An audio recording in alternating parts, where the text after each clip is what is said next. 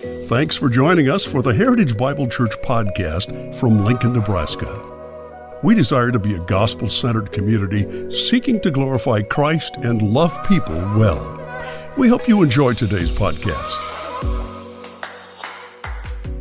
Well, grab your Bibles, turn to John chapter 11 as the kids are going. And uh, appreciate Nick reading for us. We have a really just an incredible passage this morning. I gotta I gotta be honest with you all and tell you, uh, just in my own uh, study and reading over the last couple of weeks, this this chapter has had me all over the map in my emotions. Right? I mean, there is just awe and amazement. There is um, moments of laughter as you read the responses of some of the, the people, and uh, even some some tears as I read uh, and, and even listening on, on audio Bible this week and, and hearing read the, the part that uh, the, the profession of Martha that Nick just read for us. It's just such a beautiful statement of her faith, and it's a culmination of all that we've been trying to get to in John, right? John has, has tried desperately to lay out for us who Christ is with the goal of leading people to understand uh, the ministry, the life, the person of Christ. And, and here Martha makes this beautiful profession of faith. And, and uh, so we're going to dig in today.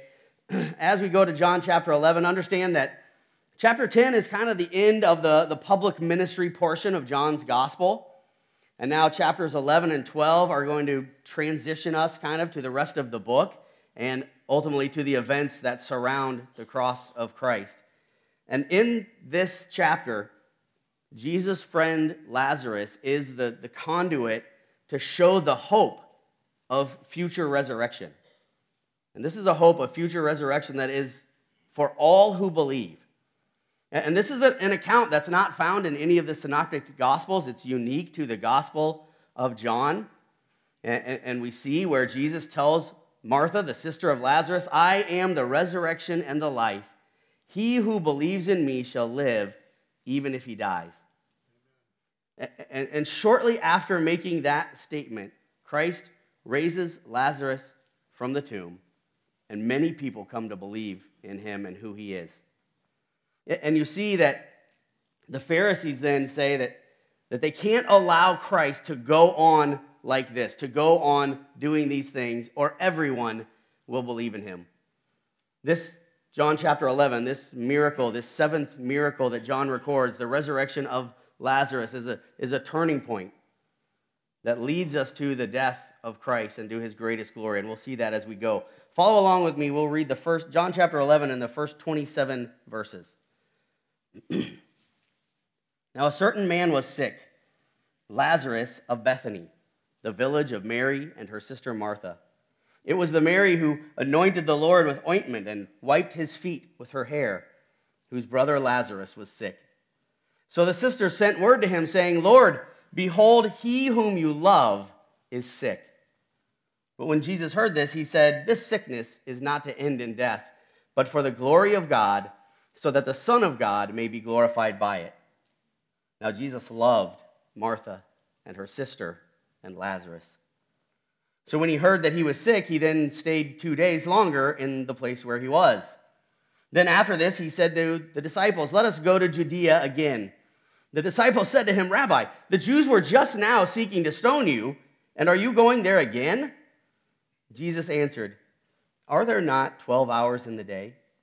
If anyone walks in the day, he does not stumble because he sees the light of this world. But if anyone walks in the night, he stumbles because the light is not in him. This he said, and after that he said to them, Our friend Lazarus has fallen asleep, but I go so that I may awaken him out of sleep. The disciples then said to him, Lord, if he's fallen asleep, he will recover. Now, Jesus had spoken of his death, but they thought he was speaking of literal sleep. So Jesus, Jesus then said to them plainly, Lazarus is dead. And I am glad for your sakes that I was not there, so that you may believe, but let us go to him. Therefore, Thomas, who is called Didymus, said to his fellow disciples, Let us also go, so that we may die with him. So when Jesus came, he found that he had already been in the tomb for four days. Now, Bethany was near Jerusalem, about two miles off, and many of the Jews had come to Martha and Mary to console them concerning their brother. Martha, therefore, when she heard that Jesus was coming, went to meet him, but Mary stayed at the house. Martha then said to Jesus, Lord, if you had been here, my brother would not have died. Even now I know that whatever you ask of God, God will give you. And Jesus said to her, Your brother will rise again. Martha said to him, I know that he will rise again in the resurrection on the last day. Jesus said to her, I am the resurrection and the life. He who believes in me will live even if he dies, and whoever lives and believes in me will never die. Do you believe this? She said to him, Yes, Lord. I have believed that you are the Christ, the Son of the living God, even he who comes into the world. Well, again, a marvelous passage here that has so much richness for us about who Christ is and what he did. And I really want to let it speak for itself. And it truly needs very little commentary. And that's good because we're going all the way to verse 46 this morning. And uh, I, I, made that, don't, don't groan in disbelief. Some of you are like, I bet we're not. I made that choice partly because next week we're going to be on the topic of thankfulness as we come to the holiday season. And I just didn't want to leave Lazarus in the grave over Thanksgiving. It just didn't seem like a, just didn't seem like a kind thing to do. You know, I, I didn't want to say like, and Lazarus died. Tune in in a couple of weeks to see what happens. We want to see this story in its fullness, even though we know the story, right?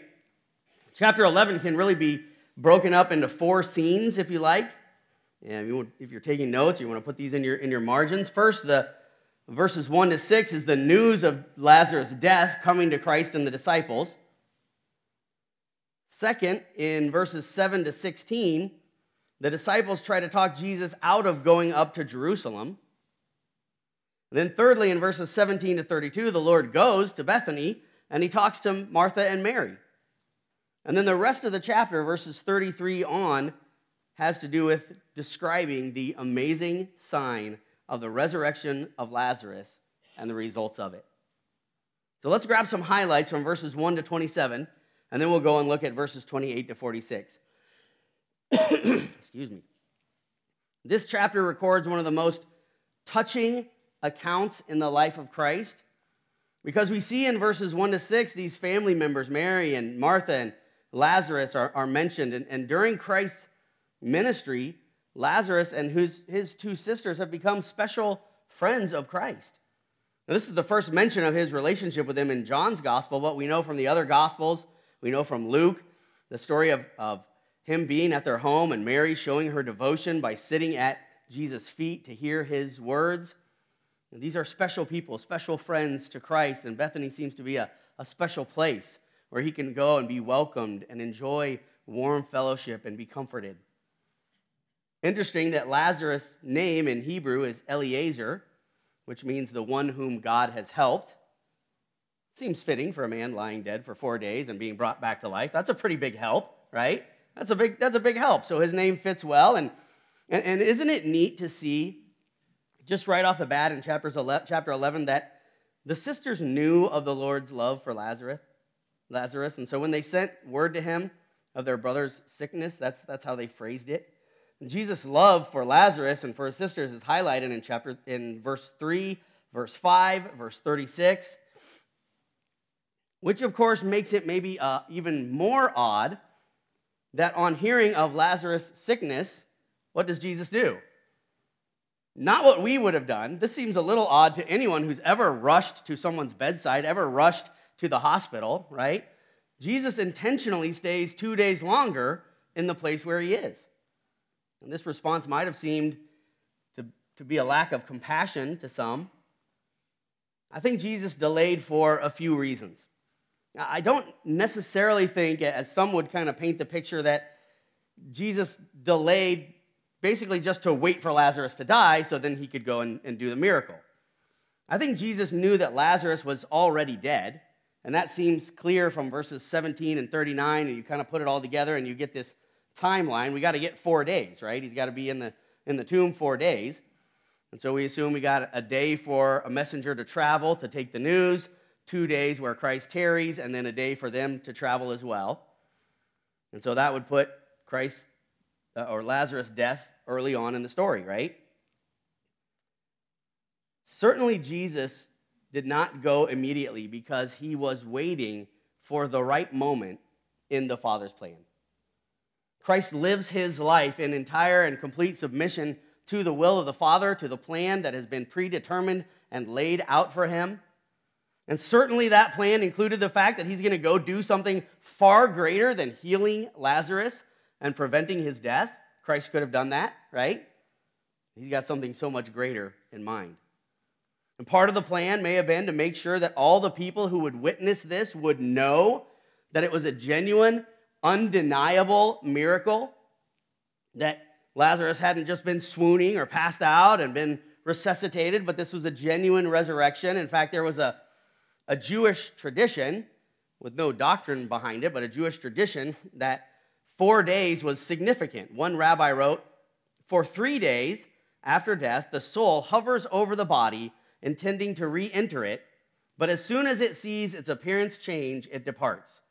Basically, it's just kind of this myth or this idea that when the body began to decompose and become unrecognizable, then you were officially good and dead, right? At that point. So by the time there's a day for the news to reach Christ, and then the two day delay and another day of journey, let's just say that when Christ arrives, Lazarus has been more than mostly dead all day, okay? This is not a, uh, for you Princess Bride fans, this is not a Miracle Max type resurrection, resuscitation. This is the, the real thing. And notice that Jesus tells his disciples in verse 4 that Lazarus' sickness would not end in death. Well, that's interesting because Lazarus is dead, right? But he's saying it's not going to end in permanent death. Instead, the end result of Lazarus' temporary demise is that Jesus will be glorified. Look at John chapter 9, verse 3. Just flip back a, a, few pages there. You remember this story of this man who I love so much for his gift of sarcasm and how they were asking about his blindness. And, and Jesus said it was neither that this man nor his parents, but it was so that the works of God might be displayed in him. And that's exactly what we have here. One commentator notes the irony of the story of Lazarus is that Jesus' power and obedience to the Father are displayed in reversing Lazarus' death but that event leads to the death of Christ. But that event leads to the greatest glory of Christ of all of his life and ministry his death and resurrection for us. That's the greatest glory in Christ's work.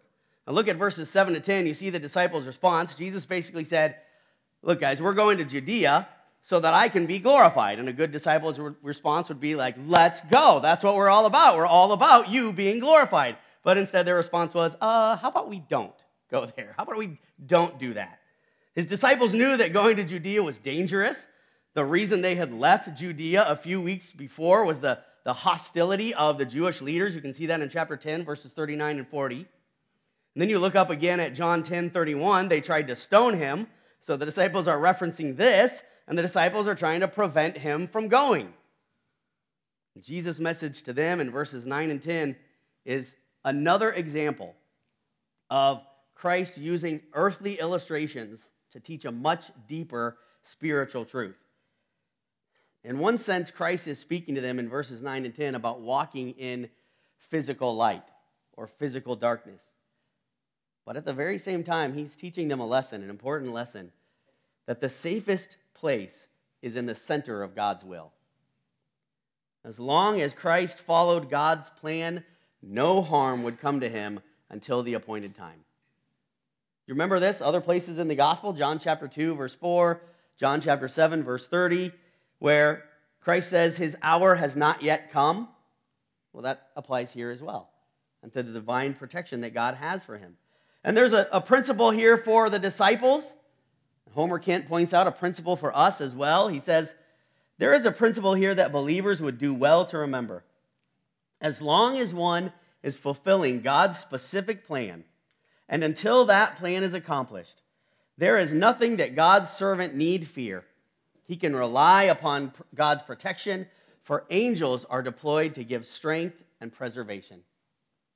Just again, the reminder that when we walk in faith, when we walk in God's will, when we walk in obedience, we are in the safest place we can possibly be in. We are in the place of God's blessing. Notice again, verse 15, Jesus is so clear repeatedly about the point of all of this, why this is happening, what the, the plan is. Jesus said to them plainly, Lazarus is dead. I just, they weren't quite getting it. He had to be, you know, clear with them. Verse 15, and I am glad for your sakes that I was not there, so that you may believe. But let us go to him.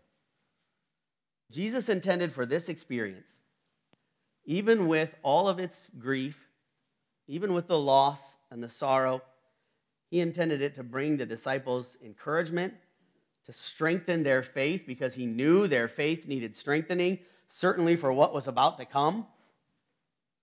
And now we've got to we've got to keep moving, but we have to at least acknowledge Thomas's words in verse 16, right? Because this is one of the places where I was laughing a little bit as I'm preparing. Therefore, Thomas, who's called Didymus, which by the way means twin, which is kind of interesting to know.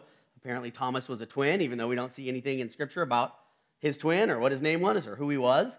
So Thomas says to his fellow disciples, Let us also go so that we may die with him. Now, you might take this at first glance as a reference to Lazarus. He's the dead one, right?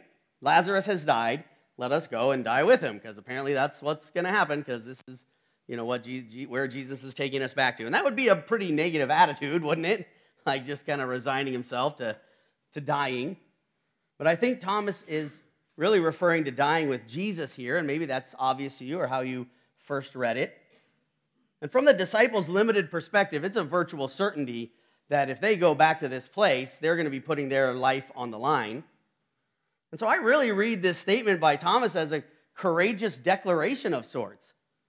That Thomas is basically saying, All right, guys, if Jesus is going to die, so are we. So mount up. Like, here we go. We're going to die with Jesus. And so, as we jump forward in the scene a bit, Lazarus has been in the grave for four days. They, they come to Bethany. The disciples are there with him. And, and, and this family, Mary and Martha and Lazarus, they must have been well known. They must have been well loved uh, by others as well because Lazarus' death draws a crowd of mourners at the home. Martha, we know, is the more spirited sister, the activist. She goes out to meet Jesus. And she says in verse 21 Lord, if you had been here, my brother would not have died. Interesting statement. Kind of depends on the tone you read it with, right? I really don't think that this is a commentary on Jesus' tardiness. I don't think she's correcting or shaming Jesus, which, just as a general rule in my theology, I don't think is a good thing to do anyway. I think she's actually demonstrating an amazing and deep faith in Jesus' ability to heal. She's simply making a declaration that she knew that, that, that Christ could have healed her brother, that he has the power to do that. And why would she not believe that? Jesus' healing has been demonstrated time and time again. She probably witnessed this. She heard Christ teaching in her own home. She knew that Jesus could have healed her brother, and she says so, and she's right. He could have. And she goes on and says in verse 22 Even now, I know that whatever you ask of God, God will give you. She knows that Jesus is good. I don't think, personally, that she's looking for resurrection here. I think kind of because we know the end of the story, maybe we like move that a little bit farther forward. We kind of impose that on her that she was thinking or looking for resurrection, and she may have been. But I think when you look at verse 24 and verse 39 and the way that Martha objects to opening the tomb, I, I don't think resurrection is on her mind. I, I think she's simply professing her faith that despite the terrible tragedy of her brother's death, Jesus is still able to give the family hope that Jesus' presence is still a good thing. That because of his special intercessory power and relationship with the Father, she knows that, that Jesus is there and the hand of God is on him, and, and maybe something good will come out of that. But Jesus tells her, verses 23 and 24, that her brother will rise. And this promise sets the stage for Jesus' conversation with Martha. She, she, she had, I don't believe, any immediate thought of resuscitation, but she did believe in the final resurrection of the last day. So Jesus' immediate reassurance of Lazarus' future resurrection calls forth her confession. I, I know he will rise again in the resurrection on the last day. And so Martha's identifying with kind of the, the hope of Judaism, that there is a resurrection. You know that there is this kind of conflict between the Pharisees and the Sadducees. And you know that the easy way to remember that the Pharisees believed in the resurrection, the Sadducees didn't, and that's why they were sad, you see. So that's the easy way. Just file that away in your mind if you didn't already know that or know a little song about it. So Martha's identifying with the teaching of the Word of God, with the teaching of the, the Pharisees that believes that God will not leave his own to, to just go into oblivion, but there will be a resurrection in the messianic kingdom, and she believes in that. In verse 25 and 26, Jesus says to Martha, I am the resurrection and the life. He who believes in me will live even if he dies, and everyone who lives and believes in me will never die. Do you believe this? Well, here we are. The fifth of Jesus' I am, seven I am declarations. In John chapter 6, we saw Jesus say, I am the bread of life. And then he does a miracle creating a meal to prove his statement. John chapter 8, he says, I am the light of the world. And then he heals a blind man, just to put an exclamation point on the fact that he's the light of the world. And here he says, I am the resurrection and the life. And then he proves it by putting his resurrection power on display in front of Mary and Martha and the disciples and all of the townspeople who have come to mourn and everyone who will read about it in the Word of God for all of eternity. Isn't it striking that Jesus did not claim to be able to raise the dead? In other words, I mean, just the way that it's, it's worded, Jesus didn't say, I can resurrect and I can give life. That's not what he says.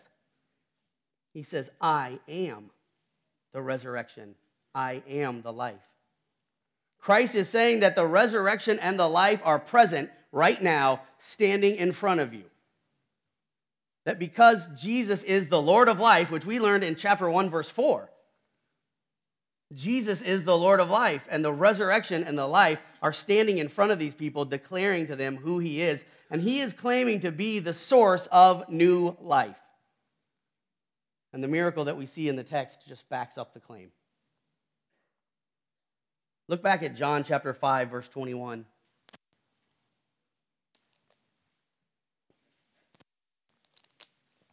There's kind of a pattern here in Christ's teaching as he's challenged by the the Jewish leaders. Basically, they say, they basically tell Christ at several junctures that you are claiming to be able to do things that only God can do. And Jesus doesn't say, No, I, am not, that's not what I'm doing. I would never say such a thing. He says in 521, just as the Father raises the dead and gives them life, even so the Son also gives life to whom he wishes. And this would be an absurd claim for a mere man to make. It's about as strong a claim to deity as you could make. And it's exactly the claim that Christ is making in chapter 11, and then he's going to demonstrate it. In John chapter 11, we have this bodily resurrection of Lazarus, but Christ, Lazarus, but Christ is speaking of so much more than this physical bodily resurrection. Again, don't be tied to earthly thoughts of the Messiah. Christ is so often trying to turn our thoughts to spiritual things, and here he's telling us that he can bring the spiritually dead to new life, to eternal life. What a miracle. Which is the greater miracle? When you read Jesus' words in John 11, 25 to 26 about life and death, it, it, it might seem a little bit nonsensical just the, the way that it flows, right? But only if you don't understand what Christ offers. Only if you don't understand what life in Christ is all about. I mean, you read it, it basically says that the idea is that uh, if you die, you live. And if you live and you believe, you never die. Well, that's a little confusing. But not if we think spiritual thoughts. And that's the thing, is to think Christ's thoughts after him, to, to follow him in his word. In fact, turn over to Matthew chapter 16. This, this declaration, this statement of Christ reminds me of, of uh, Matthew 16, 24 to 26.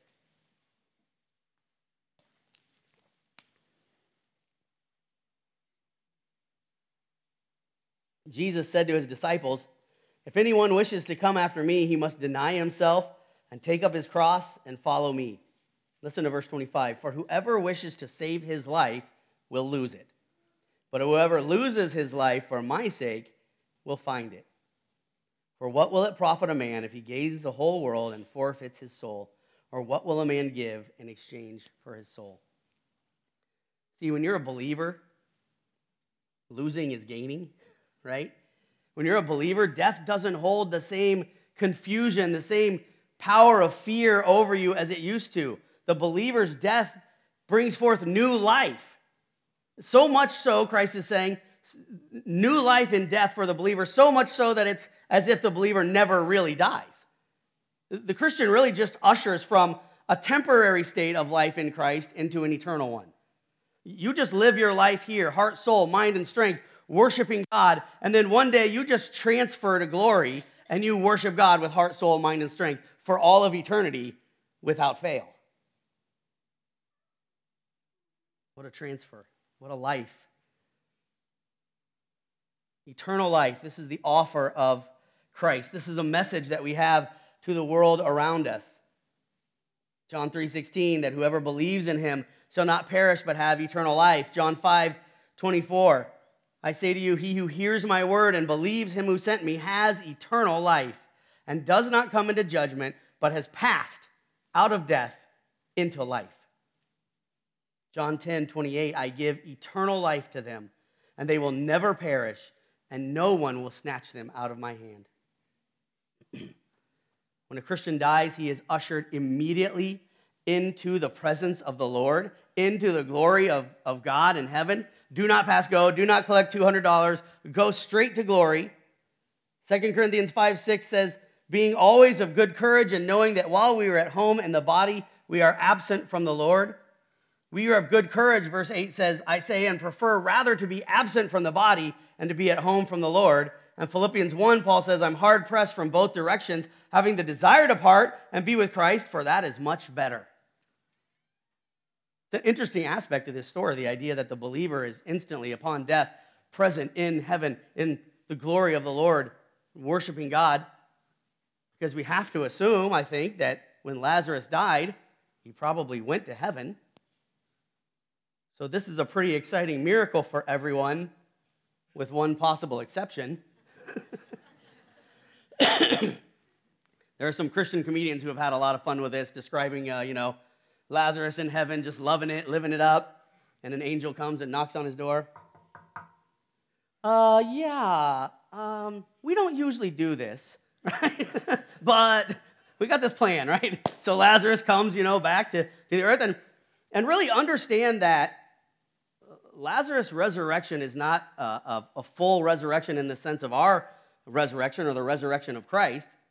Lazarus is a, is a restoration, right? He's, he's dead and he's brought back to life, but guess what? He's going to have to die again, right? So there's a little bit of a downer there.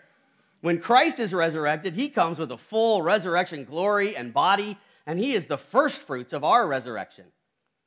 Christ is resurrected, is restored to die again.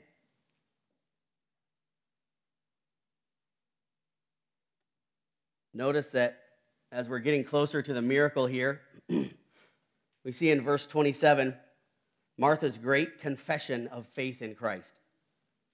She agreed with Jesus' words about eternal life for those who believe in him. She confessed three things about Jesus. Let's see if you can agree with these three things this morning. First is that Jesus is the Christ, that is, Messiah. Second is that he is the Son of God. And we've talked about this title, messianic title, Son of God. And third is that he is the one who has come into the world, literally the coming one. Basically, she's saying, You are the Messiah, you are the Messiah, you are the Messiah. She's confessing that he is the Savior that the world has been waiting for, the one that God has promised, the one that everyone has been longing for. And I'm just thinking, what, what joy it must have given the Apostle John. Can you imagine him sitting at his table, sitting at his desk, writing and recording the, the words of the testimony, the profession of Martha? And I say that because do you remember John's stated purpose in writing this gospel? Turn to John chapter 20, verses 30 to 31. John explains why he wrote the gospel. It was to, to present Jesus as the Son of God, as the Savior of the world, so that people would believe in him and be saved. And this is exactly what's happened with Martha. I wonder if there was a moment in which maybe you know Jesus said, uh, "Could you go and explain this to some of the disciples because they're still coming along, right?" Now look at what John says and how he explains why he wrote this gospel. Verse 30. Therefore, many other signs Jesus also performed in the presence of the disciples, which are not written in this book. But these have been written so that you may believe that Jesus is the Christ, the Son of God, and that by believing you may have life in his name. John desperately wants people to consider his sampling of the incredible deeds of Jesus and to believe in Jesus Christ. And Martha, as limited as her understanding of what Christ is about to do with Lazarus is, she gets the spiritual truth that Jesus is the Savior of the world. And now we're getting again closer to this miracle here. But first, Christ interacts with Mary. She's in mourning, and, and others are there in, in mourning as well. Verse 28, pick it up, and we'll read to verse 38. When she had said this, they went away and called Mary, her sister, saying secretly, The teacher is here and is calling for you. and when she had heard it, she got up quickly and was coming to him. Now, Jesus had not come into the village, but was still in the place where Martha met him. Then the Jews who were with her in the house and consoling her, when they saw that Mary got up quickly and went out, they followed her, supposing she was going to the tomb to weep there. Therefore, when Mary came uh, where Jesus was, she saw him and fell at his feet, saying to him, Lord, if you had been there, my brother would not have died. When Jesus therefore saw her weeping, and the Jews who came with her also weeping, he was deeply moved in spirit and was troubled, and said, Where have you laid him? They said to him, Lord, come and see. Jesus wept. So the Jews were saying, See how he loved him. But some of them said, Could not this man who opened the eyes of the blind man have kept this man also from dying? So Jesus, again, being deeply moved within, came to the tomb. Now it was a cave, and a stone was lying against it. Well, Mary's greeting to Jesus was the same as her sister. She felt the tragedy could have been averted, would have been averted if he had been present, but her faith is sincere, but limited. Again, not understanding what's about to happen, what Christ is really going to do, a, an even greater miracle. And verses 33 to 34 tell us that Jesus was deeply moved. And I wonder if maybe this might be a, a little different than the way you've understood it in the past. Because the word here for deeply moved is almost always in other places translated as an anger or a sternness. And if that's the case here, we would have to ask why was Jesus angry in this narrative at this point? Some have argued that Jesus was angry because of the people's mourning, that Mary and the crowd and the mourners were coming and wailing, and, and maybe Christ's anger was aimed at a, a kind of mourning that was without hope. And that could be. I think it goes deeper than that. Maybe, as one commentator put it, Jesus was angry at the, the tyranny of Satan that had brought sorrow and death to people. Death as the, the result, the consequence of sin in the world, death that Christ had come to put an end to, to ultimately defeat. And here he's seeing it face to face. His friends that he loves and his disciples, and even unbelievers who are mourning again without hope, without understanding. Warfield and Calvin and others have written on this, and and concluded essentially that we have a picture here of Christ. They say, advancing against death as a champion who prepares for conflict.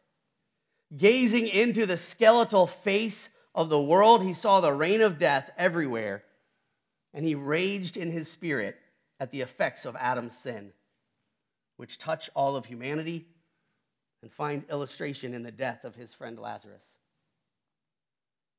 We understand this, right? We understand death as an enemy. We understand death as a, a result of sin and the fall, that Christ didn't create this to be, that God didn't create to, to be this way. Now, I don't pretend to know everything that was in the, the mind of Christ at this moment, but one thing I do know is that I see the humanity of Christ on display.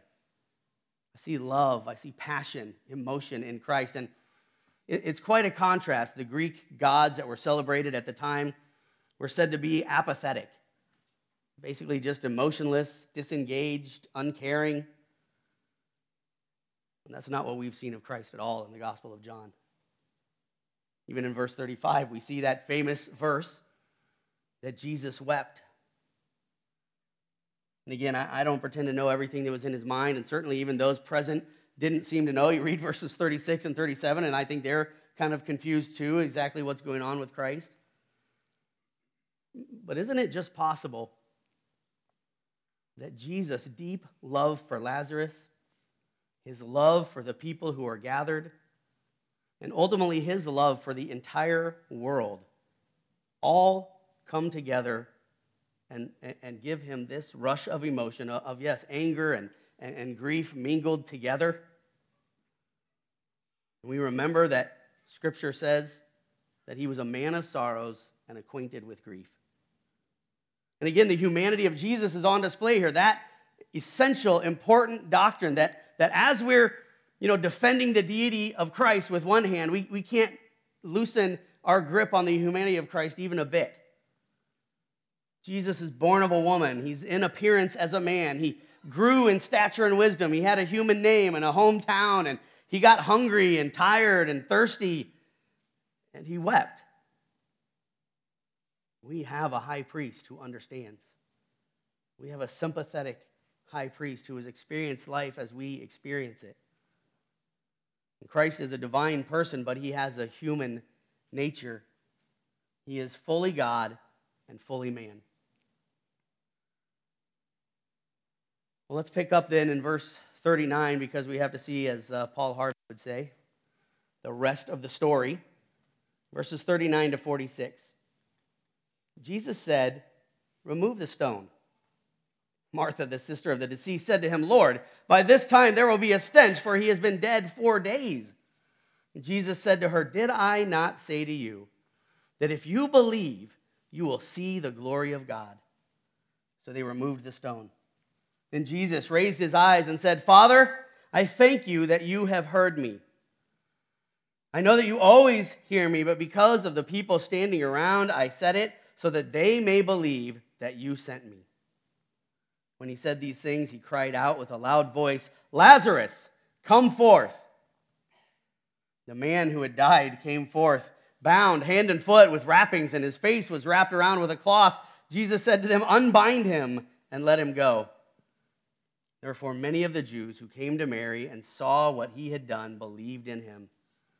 But some of them went to the Pharisees and told them the things which Jesus had done. So here it is, the climax story Jesus at the tomb. Maybe just like the one you picture in your mind a, a cave hewn into the limestone with a big stone placed over the entrance.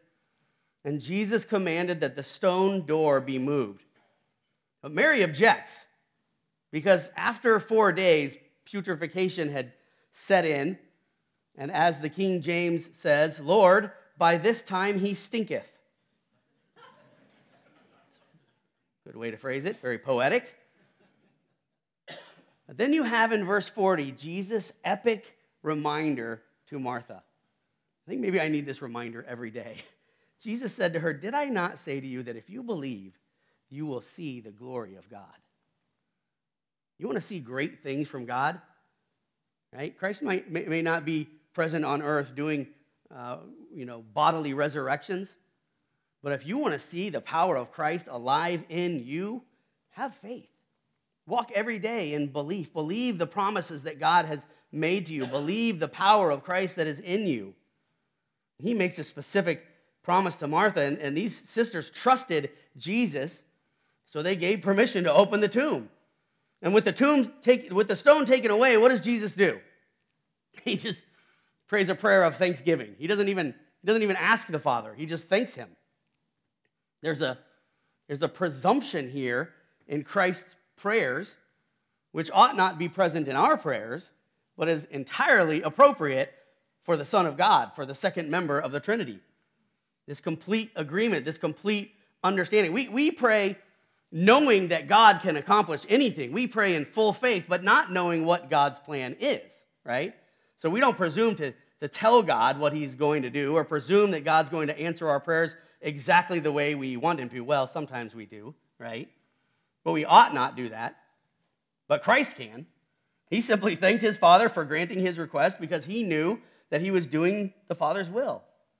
And verse 42 makes the purpose clear again. The granting of his request by the Father would give clear evidence to the people that he had been sent by the Father and would cause people to believe. And so, calling with a loud voice so that the crowds would know what was happening, Jesus brought Lazarus alive from the tomb. And can you imagine the reaction? What, what was it? Was it just wonderment? Was it just awe? Was it fear as this guy comes out like a zombie? I mean, he's wrapped up, he's like a mummy, he's wrapped up in his stuff still. And this had to be like this mixture of terrifying and exciting, like, it's Lazarus. It's Lazarus. I mean, it's incredible. And Jesus shouts only three words Lazarus, come out. Augustine once remarked that it was a good thing that Jesus used the name Lazarus because otherwise all the dead people of all of history would have come out of their graves at the power of Christ. Now, I, have shared with you from the beginning of John that I, I have this fear as we go through these things that we are so familiar with these stories. It's not as if, as if I started John chapter 11 today and you thought, I wonder what's going to happen to Lazarus. Right? You, you know the story. We don't want to get so familiar, familiar that we're not amazed. And, not even just familiar with the scriptures, but I think sometimes just uh, pop culture. One commentator says it this way. I really appreciated this. We need to defamiliarize ourselves with what we see in movies or shows and visit reality in order to truly fathom the account of a man who has been dead for four days and then walks out of the grave. Of all the works of Jesus, there is none more powerful or compelling or memorable than the raising of Lazarus. And this climactic miracle of the raising of Lazarus from the dead is Jesus' public evidence, again, I say, of his great claim I am the resurrection and the life. And friends, death is a great consequence and payment for sin. But physical death is just the beginning. Physical death is an object lesson of what sin does to us in the spiritual realm. When a person's physical death ends, if their sins have not been forgiven, they face an eternity of spiritual death. Physical death is the beginning of an eternal death that is a separation from God and from the people of God. It is the loss of the everlasting life that is offered in Christ. Jesus tells us in chapter 10, verse 10, that he comes so that people may have full lives right now, right? We, we know this is part of the purpose of Christ. Have abundant life, that we could have a, a life filled with purpose and hope and peace and joy and all the things that are offered in Christ. And that after that life, we can have a home waiting in heaven. John chapter 3, verse 36 says, He who believes in the Son has eternal life. But he who does not obey the Son will not see life, but the wrath of God abides on him. Rejecting Christ means that one will not see life. And this miracle, this seventh miracle of John's seven chosen miracles, is this beautiful picture of God's Son bringing life to people and I just beg you this morning don't let it go to waste. See the spiritual life that is offered to you in the resurrection of Lazarus. God is calling you to life. God is calling out and He's saying, Come forth. Come forth out of a life of futility and foolishness into the light, into the life that can only be found in Christ. And today is the day to come to life by the power of Christ. And if you've had that experience and you have new life in Christ, you have been resurrected to. Don't you think that um, if you were among the people who were there at the resurrection of Lazarus, this would be your go to story? Like, couldn't you imagine like how much fun it must have been in the days following this when the townsfolk were walking around and there was a group of guys, they were standing around talking about it, and you could just kind of saddle up and say, I was there. And they're like, no, you weren't. You weren't there. I was like, I was there. I saw the whole thing. Let me tell you how it went, right? I mean, this would be such an amazing story. You wouldn't be able to shut up about it for the rest of your life. Every party you go to, you know, your wife would be rolling her eyes. Here he goes again with the Lazarus story, right? Should it be any different for those of us who have been brought to newness of life in Christ, who have had our dead hearts of sin and stone removed and replaced? We've been regenerated, we've been brought to new life, we've had our sins forgiven. How could we be silent? We have to talk about it. It's our go to story. Let's pray. Father, thank you for your grace and the sending of your Son and the giving of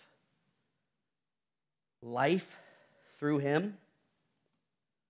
Thank you for a Savior who loves and, and feels and cares and engages with us. Thank you for the way that you've shown us through John's pen, through the inspiration of the Holy Spirit over and over again, who Christ is and what he's here for and what his message for us is. I just pray that we would respond. Father, for any who don't know you, that your spirit would convict them mightily today to accept and, and reach out and grab hold of the life and the resurrection that Christ offers, the eternal life that he offers. And for those of us who do know you, Lord, help us to be excited about what you've done for us, excited enough to live it out in a life of obedience, excited enough to, to testify to those around us and not be ashamed, but, but speak boldly of who you are and what you've done. It's in your name we pray. Amen.